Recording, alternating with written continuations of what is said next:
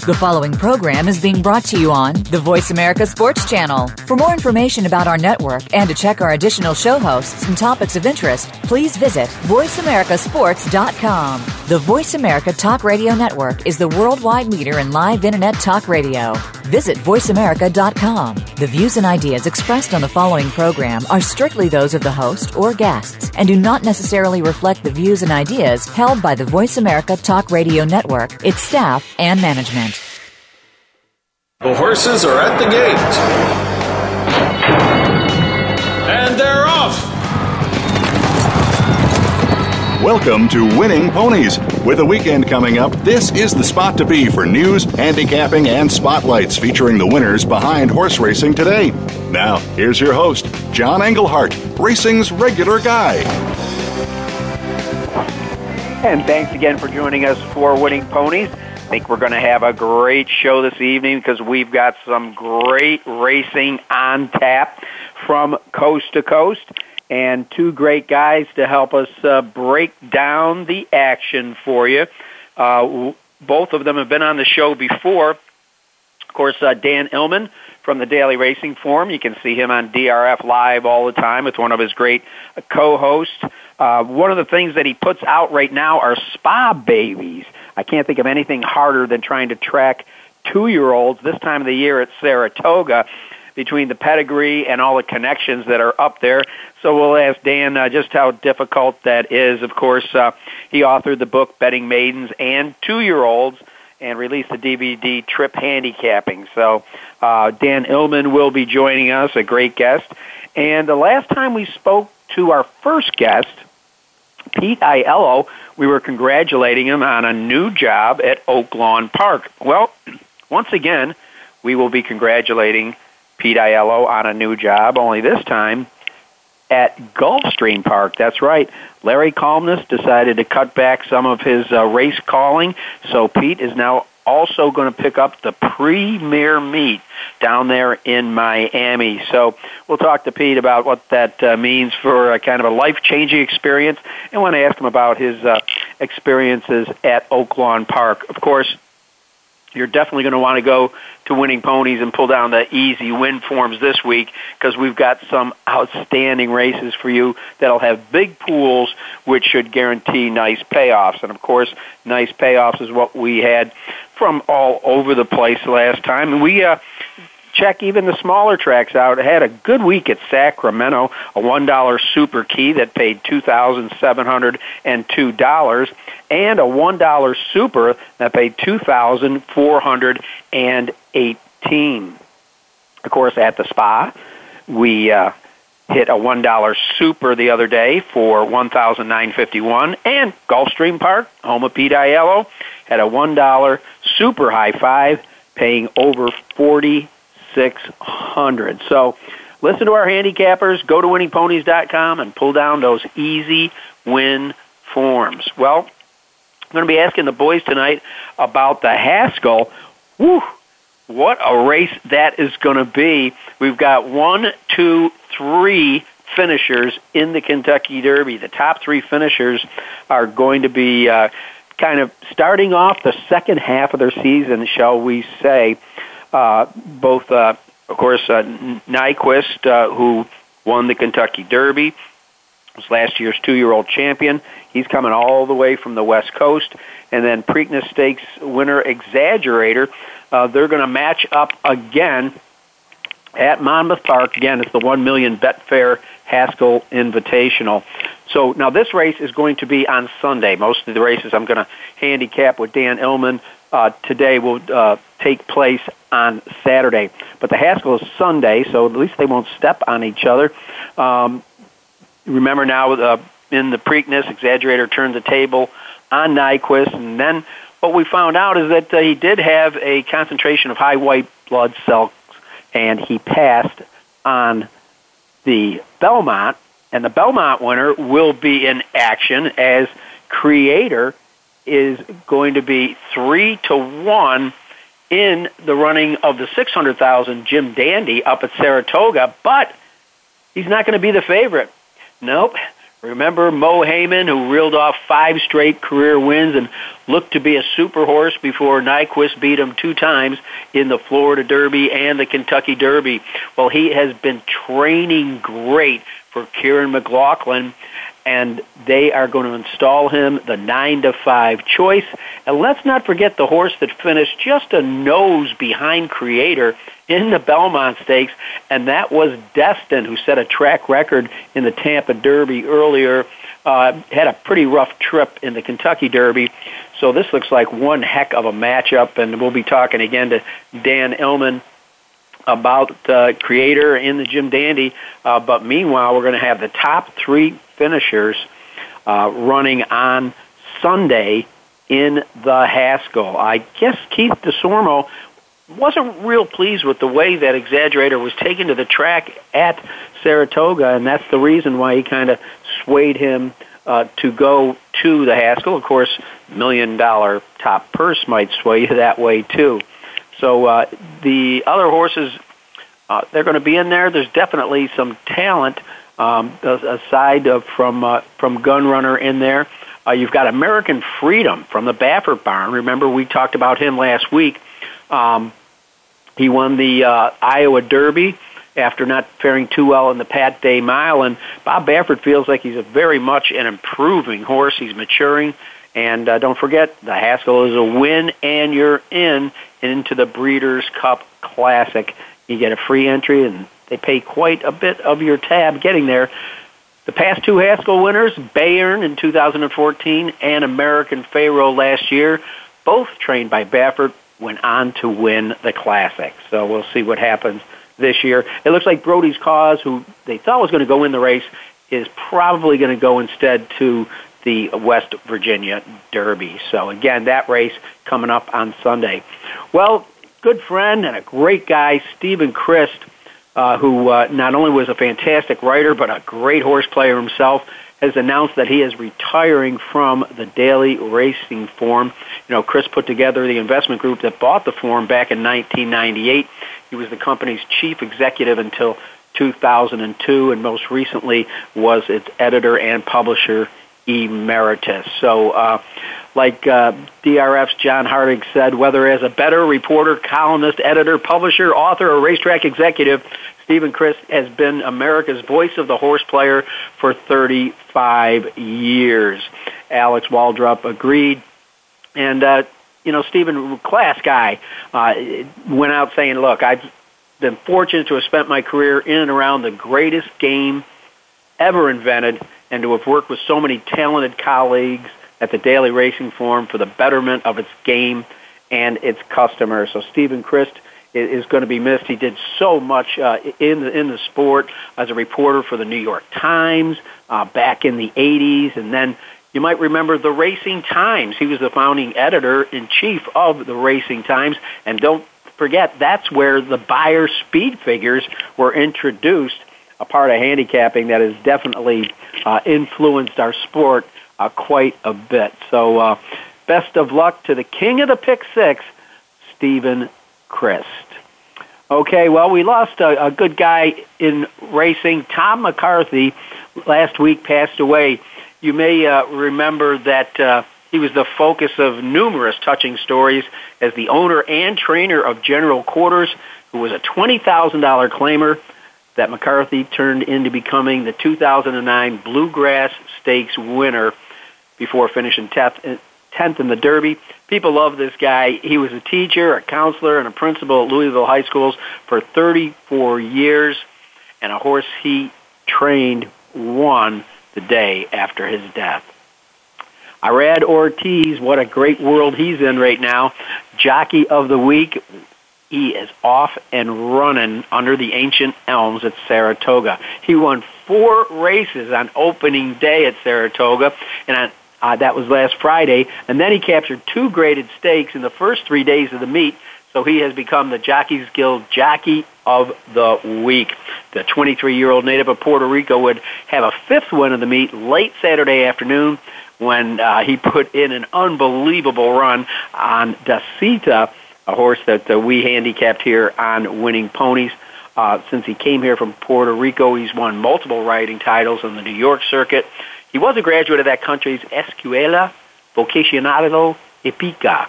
That's the school for pr- prospective jockeys.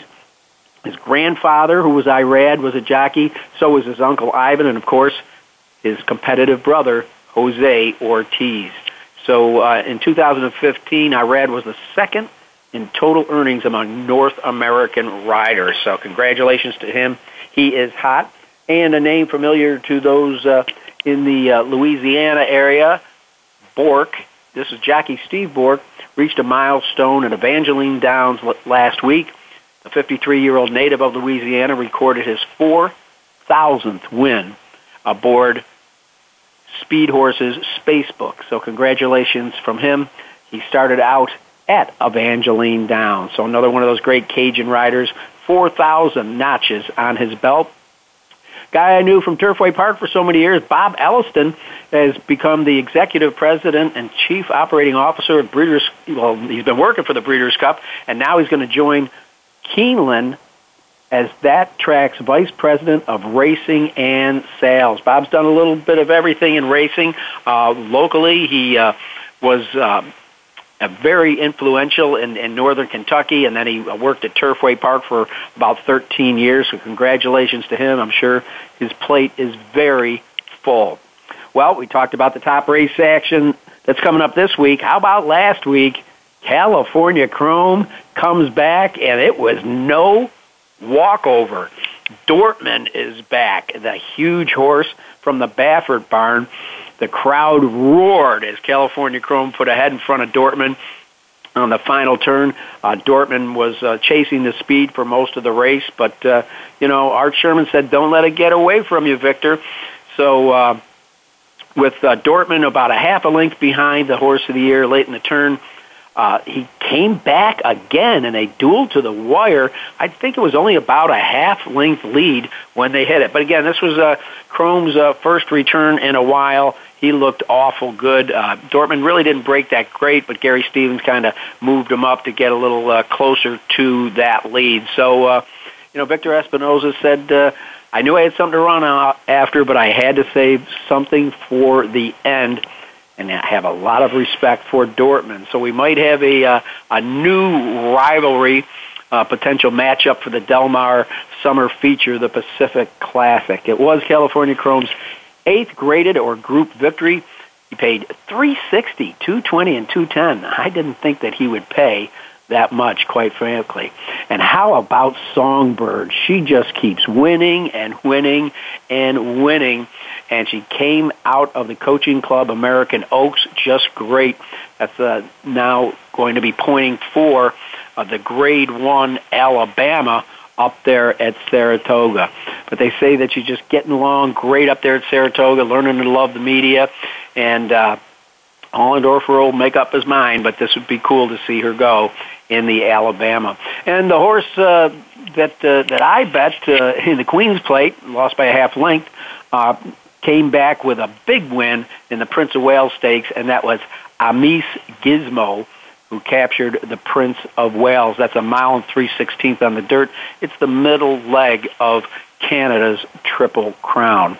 Uh, one quick look at some of the other races that uh, we handicapped last week in the Schuylerville, it was Sweet Loretta. Yes, my top pick. The January foal uh, by Tapit got the job done with Johnny Villa. Slow start and put a huge move in the lane. Was not favored, six to one on the morning line. So uh, Sweet Loretta for sure is one you're going to want to remember. In the second spot was a 22 to one shot fun, and third was Harlan's Thunder. And then we had a Chad Brown Exacta in the Lake George. It was Ancient Secret getting the job done at two to one. Of course, Irad Ortiz in the saddle for one of his many wins of that day. And the second spot was Elise's World, an Irish bred that Chad Brown has. Then the Sanford Stakes, the boys the winner, number five, Bitumen, got the job done. Javier Castellano. This horse in a five-horse field was five lengths behind and last early and blew by him, won by two lengths over Random Walk. Bitumen was four to five. Random Walk was four to five. And then on uh, the Diana Stakes, no surprise there. We already announced it. It was Dacita trailing from last and getting the job done under Irad Ortiz, paying 10-20, besting Rasapta. And third in that race was Rihanna Di. Okay, that's a look at last week's races and a lot of the national news. We're going to take a little bit of a break. When we come back, we're going to be with the mellow fellow, Pete Aiello. You're listening to Winning Ponies.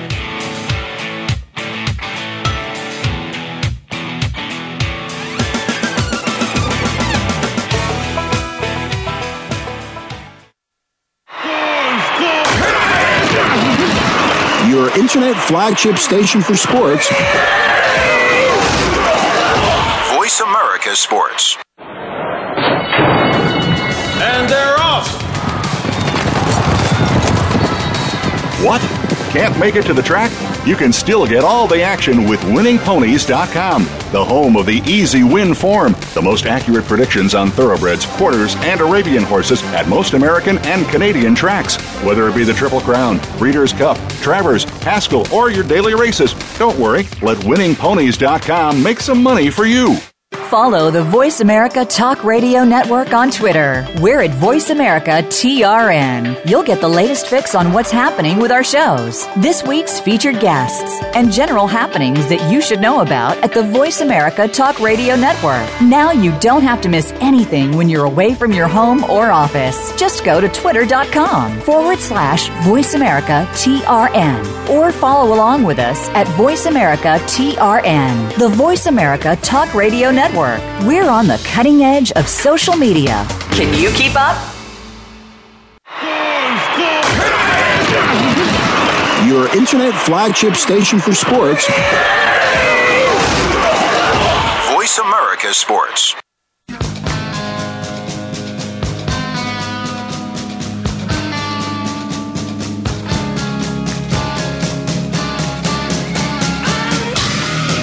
You're tuned in to Winning Ponies with your host, John Englehart. Got a tip for us? Need a tip from us? If you want to talk with John or his guests, the phone lines are now open toll free at 1 888 346 9144. That's 1 888 346 9144. Or you can send an email to show at winningponies.com. Now, back to Winning Ponies with John Englehart. All right, and with me right now, it was a little over six months ago that uh, we spoke on these airwaves together, and I was uh, uh, tipping my cap to my friend Pete Aiello as he had landed the prestigious announcer's job at Oak Lawn Park. And now I am talking to Pete Aiello and giving him another tip of the cap as he's starting a, another new job, or kind of, uh, at Gulfstream Park. Uh, Pete, I, I know a lot of people threw their hat in the ring to get the premier meet at Gulfstream Park. Congratulations on nailing it down. Well, I sure appreciate that. I mean, uh, as I said in the release and um, the, the local news stories, I mean, as ironic as it sounds, I couldn't have done it without Larry Collmus. Not to say that, um, you know, I was happy by any means with his decision to walk away from the winter meet, but I wouldn't even have been allowed in the uh, door at Gulfstream Park if it wasn't for him, because of course he, you know, he helped me get in, get started there uh, when the summer meets were going, and he was going to keep calling the winter. So um, it's it's almost like an apprenticeship in a way. Uh, you know, it's nice that um, when you do the job, uh, as your friend Ed Meyer would say, when you do the yeoman's job in the summer, it's nice that when the good job comes around, that they don't look any farther than what they already have. So that was a really good feeling. All right. Well, listen, for those that missed our first show and didn't listen to the podcast, let's do a little rewind about your entrance into the game. Uh, well, I uh, I think I probably made my first bet when I was about five years old, uh, but that was at Calder. I, I first went to the races when I was three at Hialeah, and my grandmother bought me a pink jockey suit, and I ran around the paddock at Hialeah Park as happy as a clam. So that was, I guess, my first indoctrination into the game. And uh, you and I first met was uh, when I went out to the University of Arizona's racetrack industry program. You know, they have those annual symposiums that you've been a part of for a lot of years. So you and I were introduced at that point. Uh, my first job in horse racing was not as an announcer, even though it was something I wanted to do, and it was something that I had the privilege of getting to do on a much less scale on the Arizona County Fair circuit. But Uh, started in the business at Prairie Meadows in Altoona, Iowa, as the assistant racing secretary for the late Dan Ducey. I did that for about nine weeks, and a little job came open at a racetrack that's near and dear to my heart forever in River Downs in Cincinnati, and you and I were reunited as coworkers one for the first time and as friends once again. Yeah, those, those were good years, and you know, uh, when I saw one of the releases, I saw you know the, the photo of you uh, at River Downs because you could see the River Downs hedges uh, out in the center of the infield that would be underwater as we speak. Um, uh, you, you've got to admit that little for that little old track was that the best announcer's booth you were ever in. Absolutely, I, I can't say that too loudly when I'm in South Florida or even in Arkansas. But I tell anybody who wants the real answer, I said, "Do you want the real answer?" And they, yeah, what was the best booth you ever called? I said, "Far none, far and away, River Downs. There was no blind spot. It was the perfect size too. You know, it wasn't wasn't small like a phone booth. It wasn't big like a luxury box, but it was just the perfect size also. So you you know you could kind of make your own little office slash room out of it, which was also you know that's great too because you're working in there day in and day out. So it was home for me. And to be honest with you, John, I uh, if you put a gun to my head, I'd probably still say that Cincinnati's my home. I have so many good friends and uh, from up that way that uh, I miss it, especially during this time of the year. That's for sure. Well, you know, that booth was actually designed by a track announcer, uh, rest his soul, Kevin Gomer. He had a lot of input into that because, you know, he knew the importance of the, of the sight lines and the fact that you could kind of step up into that one little area and you had a great comfort zone. Like you said, it wasn't too big, it wasn't too small. Uh, you, you did have a little bit of sun coming. You never had the uh, not so nice part, calling it the track, though. We used to have a fall meet and so the mm-hmm. sun would set at a different angle. And you remember where the pond was off to the right of the tote board? Boy, yep. that sun would hit that pond, and you know how intense light is when you got the binoculars up there. And uh, Kevin would just about going blind at the start of the six furlong races, but he got through it. It was a great, great place, and it was uh, it was great to have you there for for so many years. Well, you know, uh, when we spoke last, you were breaking into to Oaklawn, and I told everybody they got to put it on their bucket list. It's a great place, but it, it you had to have some mixed, mixed emotions because that city really to be the track announcer there you're, you're almost like the vice mayor. I mean they really embrace uh, the racing and the personalities at the track. Yeah they sure do and you're right about having some mixed feelings about that. I mean uh, I said to the local Hot Springs newspaper, and I was so happy that the writers, both of them, actually used the quote because I really meant it. It wasn't uh, saving face or politics. I didn't want anybody in the Arkansas community or in the Hot Springs community to think that by any stretch of the imagination I wasn't committed to Oaklawn Park and was somehow abandoning them by taking this job. Um, uh, they asked me, you know, is is it, does, does it feel good to be able to, you know, be taking a year-round job in a place where you grew up? And I, you know, I was always of the opinion that home is where you make it. So, for me, the biggest decision factor when I was offered the position at Gulfstream on a year-round basis was exactly that: being able to be somewhere on a year-round basis. Um, you know, especially in this industry, we, you know, depending on where you are and what you're doing, you almost have to be like a, carna- a carny. If it doesn't fit in your car, you don't take it with you. Um, so that you know that life is great when you're you know up and coming and and young and enthusiastic and ready to roll. You know, point me in the right direction, and I'm going to go there. Not to say that I've lost any of my enthusiasm, but there is certainly something to be to be said for being able to invest in things like a you know a family and a house, and and it's really tough to do those things when you're moving all the time. Absolutely, and really, it's uh, it's almost uh, the nomadic life of, of a jockey uh, because you know the meets most places are just so long, and you, you got to move on and hope you do get a spot somewhere, but they're usually not right around the corner from one another. Well, uh, Pete, it's very interesting. I know uh, you always give kudos to a, a good friend of both of ours uh, who left us too soon, and Luke Kruytbosch. But uh, what's it like or what's it going to be like? You probably won't know till you experience. For a guy that started out calling it some bush tracks, to a man that's going to call the world's richest race. Are you going to sleep the night before the Pegasus? Well, I got to tell you something. I mean, I think that um, somebody's asked, you know, a lot of people have asked me that question, and I'm going to tell you and all the listeners out there exactly what I told them because it's the truth. Um, I'm trying. I will not think about that until I hope, January of 2017. Um, I'm going to be completely candid and honest, and everybody knows that I am a candid and honest individual. Um, my first go round at a Triple Crown prep and uh, at a race of natural national stature didn't go all that well. Um, so uh, certainly was a learning experience for me. Uh, there was a lot of things that I think will be different for the race at Gulfstream, the Pegasus World Cup, as opposed to the Arkansas Derby, which is the race I'm talking about. Um, but um, the good thing about it is, in my mind, and this is, of course, what you're telling yourself when the race runs, I'm sure it'll be a completely different scenario. These are horses, you know, we're going to have the California Chromes, we're going to have hopefully Dortmunds and horses that have natural or national prestige.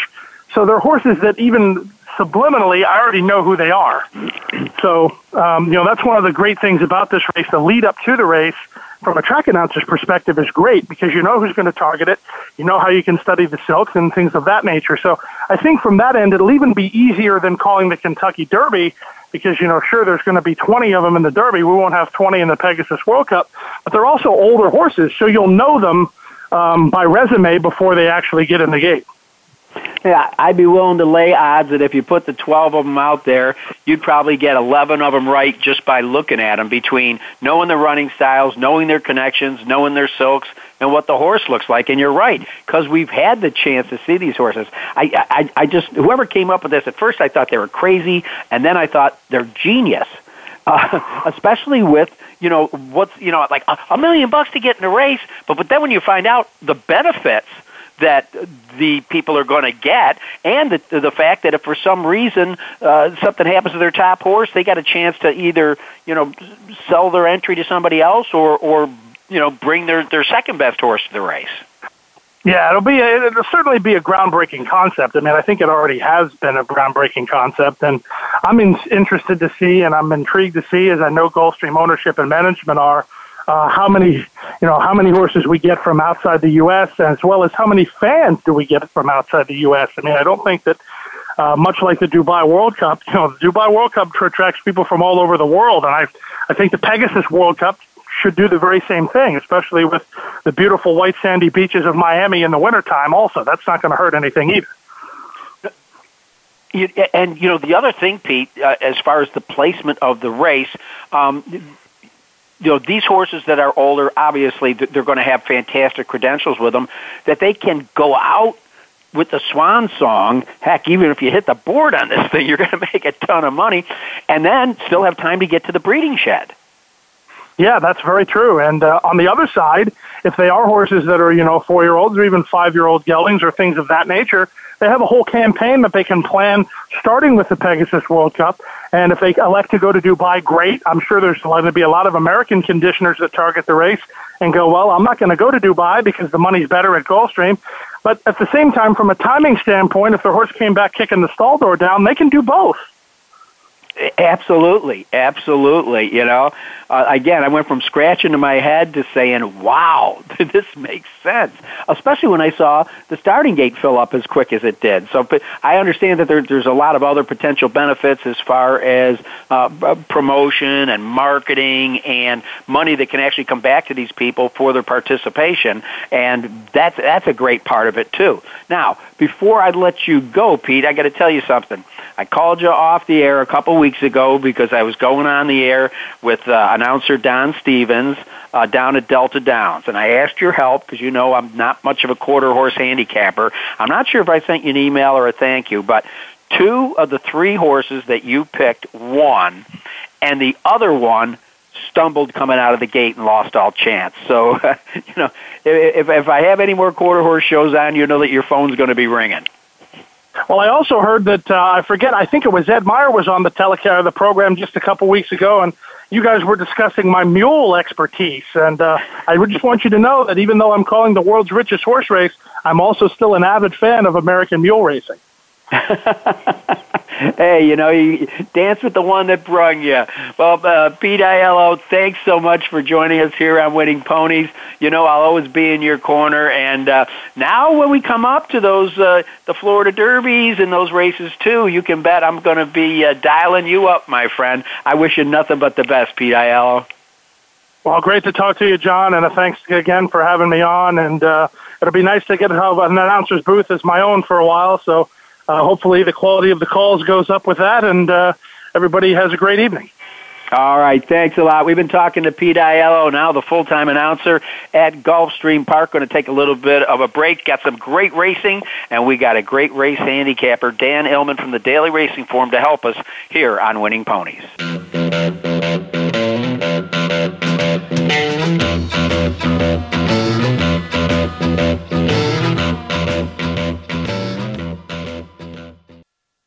The fans now have a voice to speak their mind. No holds barred. They need to bench his ass and then move on. I just, I just think that the coach made a mistake. All crazy. NFL, MLB, NBA, NHL. Speak up. Speak up. Or forever hold your mouth. We ain't playing around here. Voice America Sports. And they're off. What? Can't make it to the track? You can still get all the action with winningponies.com, the home of the easy win form, the most accurate predictions on thoroughbreds, quarters, and Arabian horses at most American and Canadian tracks. Whether it be the Triple Crown, Breeders' Cup, Travers, Haskell, or your daily races, don't worry, let winningponies.com make some money for you. Tune in to the Voice America Variety channel on the Voice America Talk Radio Network. Voice America Variety broadcasts a diverse array of topics, reaching a global community. Our experts come from all walks of life, and the topics they discuss are everything from current events, arts and entertainment, leadership, parenting, relationships, self improvement, career advice, and a variety of other topics. Check us out today. You're sure to find something of interest. Voice America Variety. Talk on today's hot topics. Your internet flagship station for sports. Voice America Sports.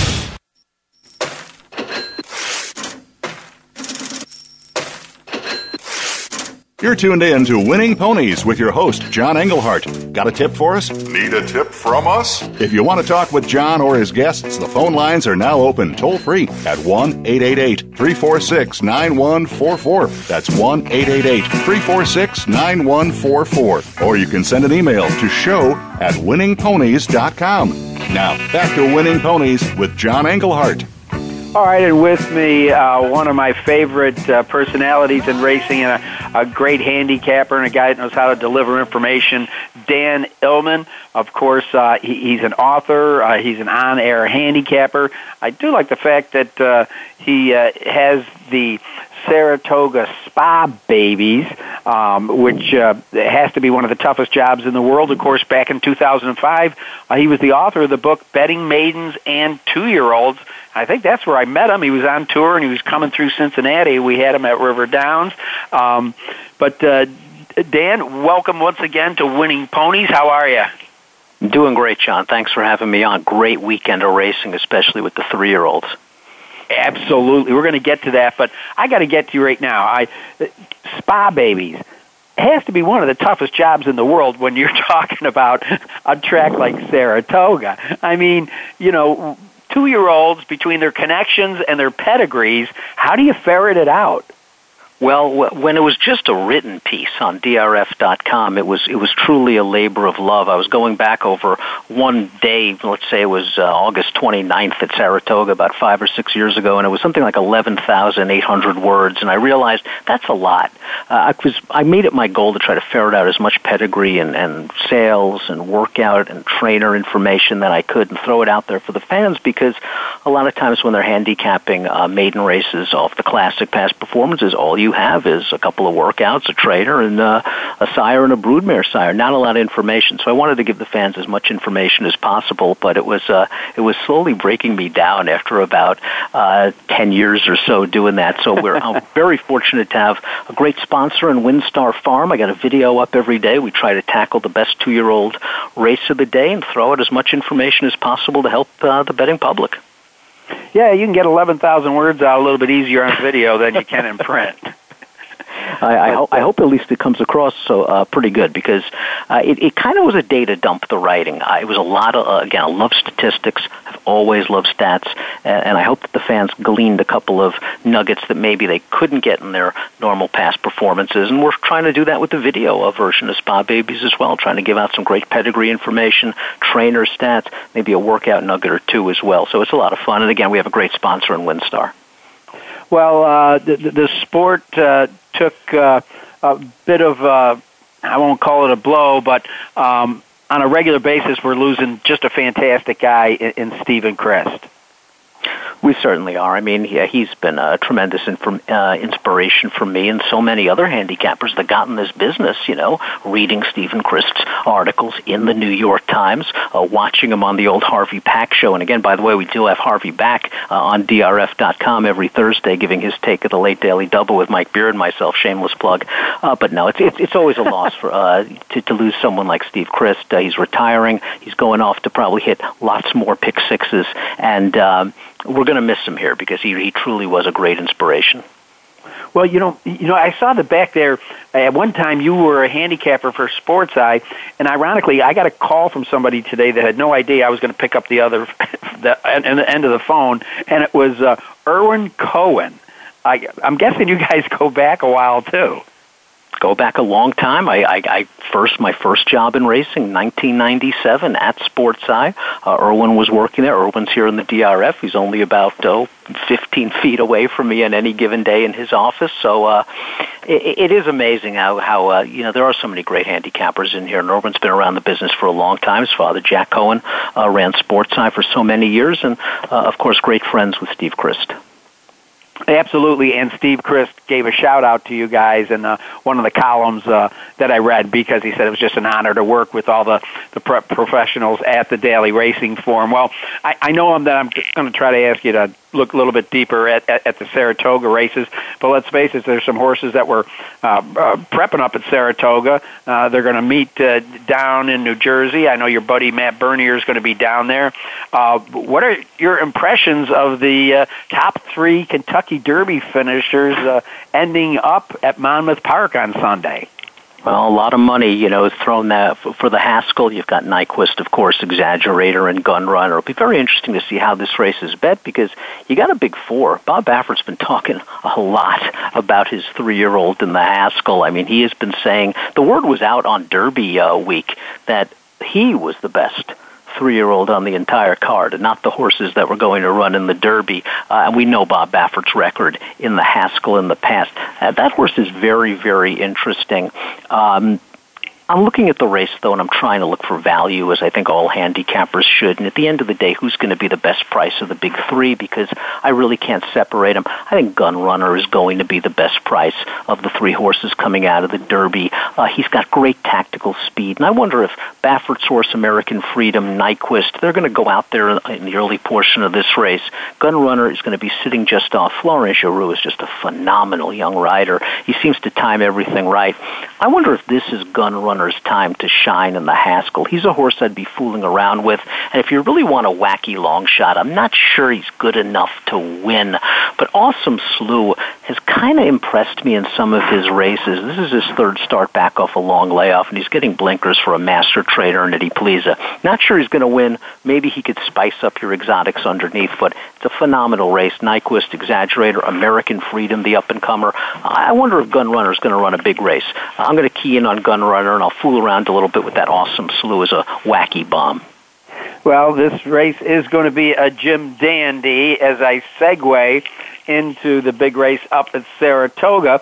Uh, a mere six hundred thousand on the table, unlike uh, the uh, Haskell's million. Uh, but uh, boy, you know, when I look here, I see, you know, the Belmont winner and the horse that finished a nose before him, and neither of those two is the favorite in here. Uh, the, the people in New York are throwing out Mohaymen's last two races and believe that Kiaran McLaughlin has him back to the form that saw him win the Fountain Youth, Holy Bull, Remsen, and Nashua. I think uh, Travis Stone, the morning line maker at Saratoga, has got it right though with Mohaymen. I mean, he was a shorter price than both uh, Creator and Destin in the Kentucky Derby. Finished ahead of both of those horses. Boy, early this season, he was ranked above Nyquist going into the Florida Derby on a lot of pundits' uh, Kentucky Derby top five or ten lists. The Florida Derby didn't work out, and it took a little bit of luster off of Mohaymen. I thought he ran really well in the Kentucky Derby, but to be perfectly honest, he still hasn't gotten much faster than when he was a two-year-old in the Remsen last year. And like the Haskell, I'm searching for value. Of course, a horse like Mohaymen could win, just like a horse like Nyquist could win the Haskell. But I'm looking for a little bit of value.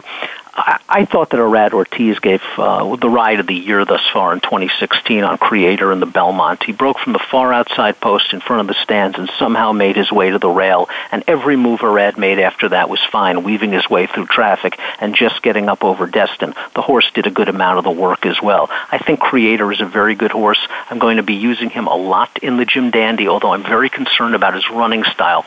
As a one-run closer, he's really at the mercy of pace, and other than the maiden Laoban, it's hard to imagine there being a lot of speed. So while I'm going to be using Creator, I think the horse I want to bet is the five Governor Malibu, a horse that's gotten really good for Christophe Clement. And if you remember the Belmont Stakes, Joel Rosario had him down on the rail turning into the stretch, and it looked like Governor Malibu was going to run. As Joel tried to slip through the inside at the 316th pole, he had to put on the brakes, lost all of his momentum, and at the end of the day, Governor Malibu still finished a good fourth. I don't know whether he would have won the Belmont with a clean trip, but he would have been a lot closer to Creator. Like Gunrunner and the Haskell, of the top contenders in the Jim Dandy, Governor Malibu offers the best value. Well, uh, sad to say, had he at least gotten the third spot, I had the trifecta in there, and he was seventeen to one. When I saw exactly what you were describing, I'm just going, no, no, this isn't happening. Because I was very impressed with with the Peter Pan, and as you know, the Peter Pan's uh, launched a, a lot of horses into a good spot in in the Belmont Stakes. So, is there any backstretch buzz about you know Mohaymen or Destin Creator, how they're looking, how they're coming up to the race? And I agree with with you, Creator. He's going to be down on the rail, so he doesn't have to worry about doing any early running because he doesn't do any early running. I mean, right now, uh, Mohaymen, uh, Kiaran McLaughlin seemingly can do no wrong uh, at Saratoga. He's just gotten off to such a hot start, and he's pointed Mohaymen for the Travers. And of course, how do you get to the Travers if you are based in New York? You run in the local prep, which is the Jim Dandy. Uh, I don't think he's going to be using this race strictly as a prep because he hasn't run him since the Derby. I think Mohaymen's going to be cranked up really tight, and uh, the word I've heard is that Mohaymen seems to be working very well leading up to this race. He's got good tactical speed. He really is a nice racehorse. Uh, and again, if he happens to go off at seven to two, you have three horses in this race. Any one of them could be the favorite at post time. Creator, Mohaymen, Destin. But I think Mohaymen will be the favorite. I'm not sure he has such an edge over the other top contenders in this race that I want to back him at short odds. Well, I, I think the New Yorkers are going to recognize the fact that I'm not sure what happened today, but coming into this race, Kiaran McLaughlin, eight starters, six winners, 75%. He owns the Ancient Elms right now. So, uh, yes, very, very dangerous. Uh, and, and again, I do think that he is pointing for the Midsummer's Derby uh, with this horse. Well, uh, we're talking with uh, Dan Illman from the Daily Racing Form. We're going to take a little bit of a break here. And we come back, we're going to talk about uh, a, a horse who really lit the place up and refused to be defeated uh, last week at the spa, and that would be Songbird. And also maybe take a look at the Bowling Green and the Rich Vanderbilt. You're listening to Winning Ponies.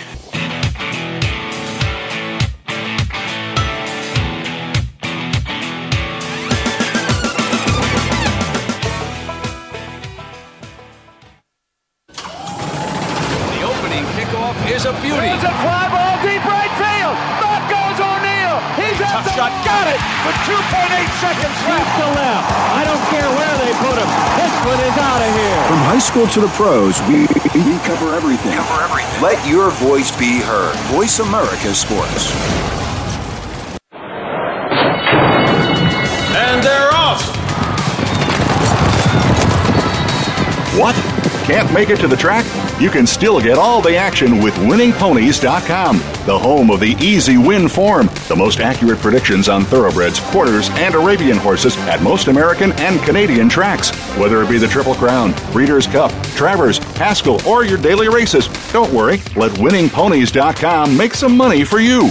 If you think you've seen online TV before, let us surprise you. VoiceAmerica.tv is online now. The leader in live internet talk radio has done it again. Multiple channels, a state of the art viewing experience, live and on demand programs streaming 24 hours a day. It's exactly what you want, when you want it. VoiceAmerica.tv. From health and wellness to business, sports, and everything in between. Discover our new world. Visit VoiceAmerica.tv now and experience the future of online television. VoiceAmerica.tv. internet flagship station for sports. Voice America Sports. You're tuned in to Winning Ponies with your host, John Englehart. Got a tip for us? Need a tip from us? If you want to talk with John or his guests, the phone lines are now open toll free at 1 888 346 9144. That's 1 888 346 9144. Or you can send an email to show at winningponies.com. Now, back to Winning Ponies with John Englehart. All right, and with me is Dan Illman from the Daily Racing Form. You know, Dan, we've really kind of been blessed uh, in these last couple of seasons. Um, you know, you of course, you can go back uh, to Rachel Alexandra and Zenyatta. Those were exciting times uh, uh, for the ladies' division. Uh, but now we've got Beholder and Songbird. We're going to get to see Beholder at Del Mar. I think uh, it's going to be interesting. The people with Stellar Wind, who just ran uh, second to her in the Vanity Mile, are, are going to go back in the gate. But uh, what what a sensational filly uh, Beholder's going to be. We're going to get to see her this week and you got to see Songbird last week, who's phenomenal in her own right. You know, Songbird is breathtaking because you've seen her races in Southern California for Jerry Hollendorfer, and it doesn't look like she takes a deep breath. Uh, she goes right to the front. She dazzles everyone with her speed, and then she breezes under the wire. Every race looks like a public and paid workout, and you're saying, boy, how good is she? And then you always have that, that nagging feeling as a handicapper or a horse player in the back of your mind when the, you try to take the fan part out of it and say, well, who's she been beating over there? So she comes over to Saratoga and she was taking on a very good filly that Belmont has, and Carina Mia. And Carina Mia, I love what Florent Geroux did. He took it right to Songbird going into the turn. He got heads up with Songbird. No one had gotten that close to her in her illustrious career thus far. And listen, Carina Mia just wasn't good enough. Songbird took pressure, flicked her away, kept right on going. Mile and an eighth didn't bother her. Shipping to New York didn't bother her. We know she's fast. We know she's got class. And now we know She's got a lot of heart, and boy, that's a tremendous combination to have. She's very special. It, it really is, and uh, you know when when Korea came to her, I'm thinking, whoa, you know, again, it's Saratoga. You know, graveyard of champions. Are we going to see this again? Uh, you know, we can reflect to American Pharoah last year, and uh, but like you said, you know, under the veteran, you know, Mike Smith, you know, she certainly had the guts to do it. And I think it's kind of cool too that veteran Gary Stevens is hooked up with Beholder, and, and as a six-year-old, she's she's still running. It's just it's just great to see the, these two horses going, and uh, looks like you're going to be set up for a nice Alabama up there at Saratoga.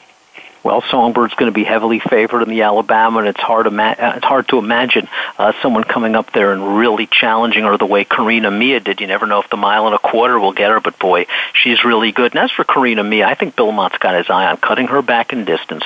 There are races like the Ballerina. I think she's very good. She lost nothing in defeat against Songbird. She just happened to try a very special filly. You're going to be hearing a lot more uh, out of Carina Mia, especially if Bill gets a chance to cut her back in distance. Absolutely, he, he's such a, a great horseman, and he's really having uh, a, a good season at every level.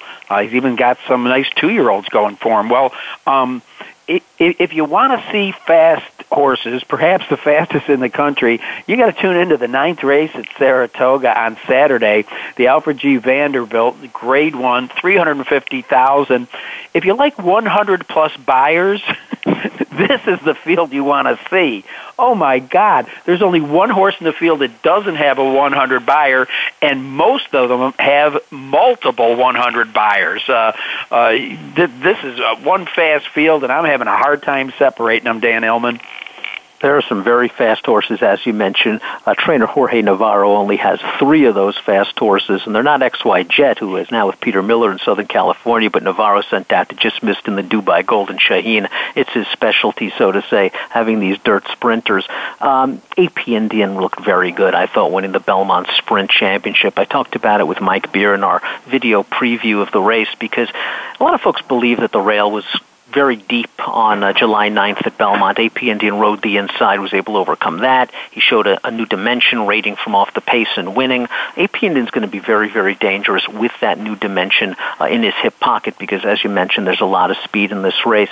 Uh, I'm going to use him in multiple race wagers, but the horse I'm going to give one more chance to, and maybe I should have divorced Holy Boss already by now, but I'm going to give him one more chance. You mentioned triple digit Beyer speed figures. He's earned triple digit Beyer speed figures in his last seven fast to dirt starts. He doesn't like a wet track. Steve Asmussen's putting blinkers on. I want John Velazquez to be very aggressive with Holy Boss. They tried to rate him on the uh, down on the rail last time out in the True North. I don't think that's what he likes. He's dropping five pounds here. I want to see him go after Delta Bluesman early. The six furlongs is is good for Holy Boss. Um, he won the Amsterdam at six and a half at Saratoga last year. Uh, I wonder he hasn't gotten back to his form this year at four, but the three-year-old Holy Boss is good. He's still fast enough to win. Maybe the blinkers wake him up. One more chance for me and Holy Boss. Well, again, he's uh, trained by a guy that'll be walking across the street to, to the Hall of Fame finally this year, and Steve Asmussen, who knows how to uh, wind a horse up pretty good himself. But you, you mentioned th- this uh, Jorge Navarro. Uh, he's a new player to me. What, what do you know about him?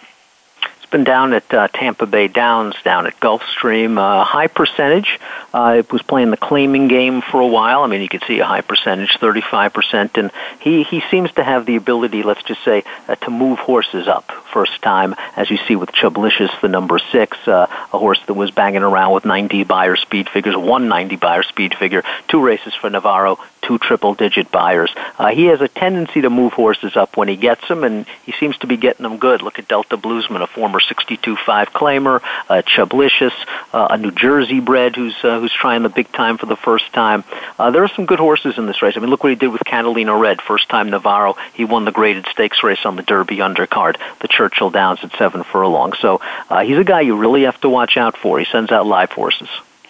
I wish I was uh, watching out for him in, in in that Churchill down seven furlong. I don't know where that race came from. 14 to 1. That would have been a nice ticket to cash for sure. Well, uh, hopefully uh, you won't be getting the wet weather that we're sending out uh, from the uh, from the Midwest uh, for for the Bowling Green uh, Grade 2 race. Going to be going a mile and three eighths. I, I guess we don't, in my opinion, have a whole lot to talk about after the top horse in here. Flintshire is a super horse, and again, a six year old horse still at the races, one with a fantastic pedigree who has won $8 million. He's unbelievable. He really is unbelievable. And look at those Beyer speed figures. His last two races in the States, 110 in the Manhattan, 114 in the Sword Dancer at Saratoga last year, sandwiching a runner-up in the Arc de Triomphe and a runner-up effort in the Hong Kong Vase. Listen, he's one to five on the morning line. He is way the horse to beat. I'm not very brave. I'm not going to try to do too much in beating him.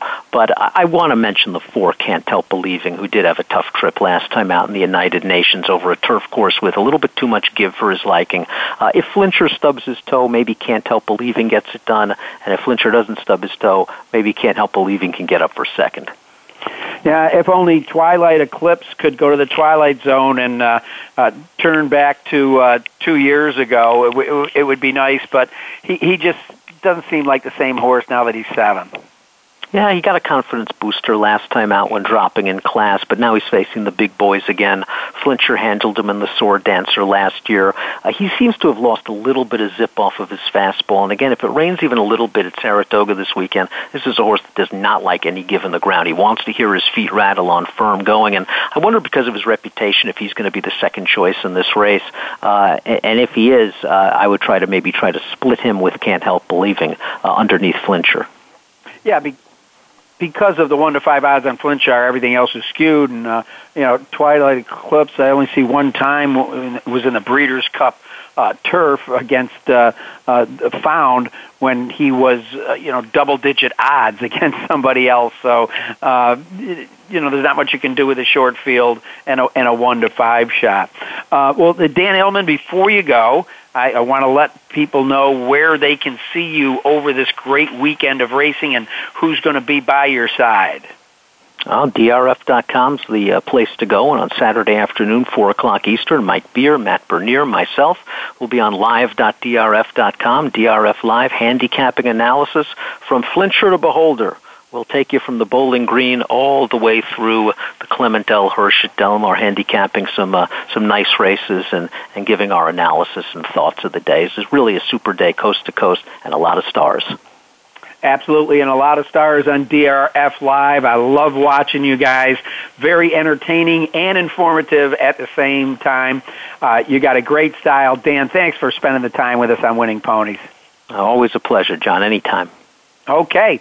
Well, we've been talking with Dan Illman. I want to congratulate uh, my friend Pete Aiello for landing the full-time job at Gulfstream Park, and we're on to remind all of you that with all this great racing this weekend, pull down your easy win forms. Go to winningponies.com. A lot of information there and a lot of big winners there.